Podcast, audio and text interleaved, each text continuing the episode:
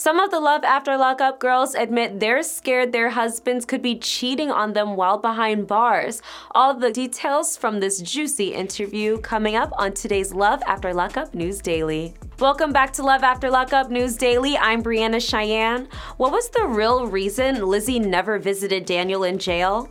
We'll let you know in just a moment, but first, make sure you hit that like and subscribe button for every update on your fave felon couples. A Love After Lockup press tour got us caught up on some behind the scenes deets we probably never would have found out.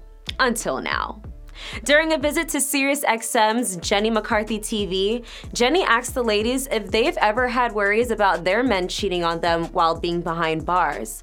Lizzie actually spoke up, detailing how Daniel's mom, Teresa, encouraged him to reach out and write to other girls during his time in the clink. Lizzie explained, she actually used to get on his Facebook and message different girls to actually write him letters. And so when I found out about it, I freaked out, and me and Daniel talked about it. He said that he never contacted them back, but I mean, it's still definitely a concern, especially if you're a mom psycho like that.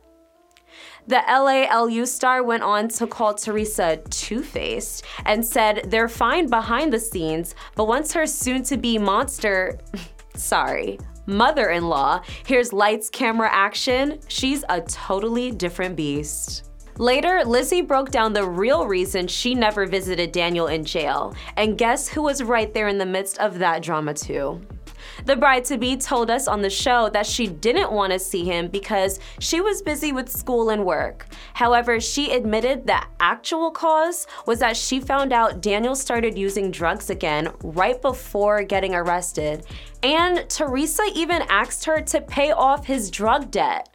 While on her own journey to sobriety, Lizzie didn't want to be around him in that state. Not to mention, she was already paying off a debt from a previous relationship on top of her own. Whoo, child, the ghetto. Do you guys think Teresa's intentions of looking out for her son are good, or is she just plain old out of pocket? Let us know what you think below. That's all I've got for you guys. I'm Breanna Chianne. Tune in tomorrow for more juicy sweet tea. Bye.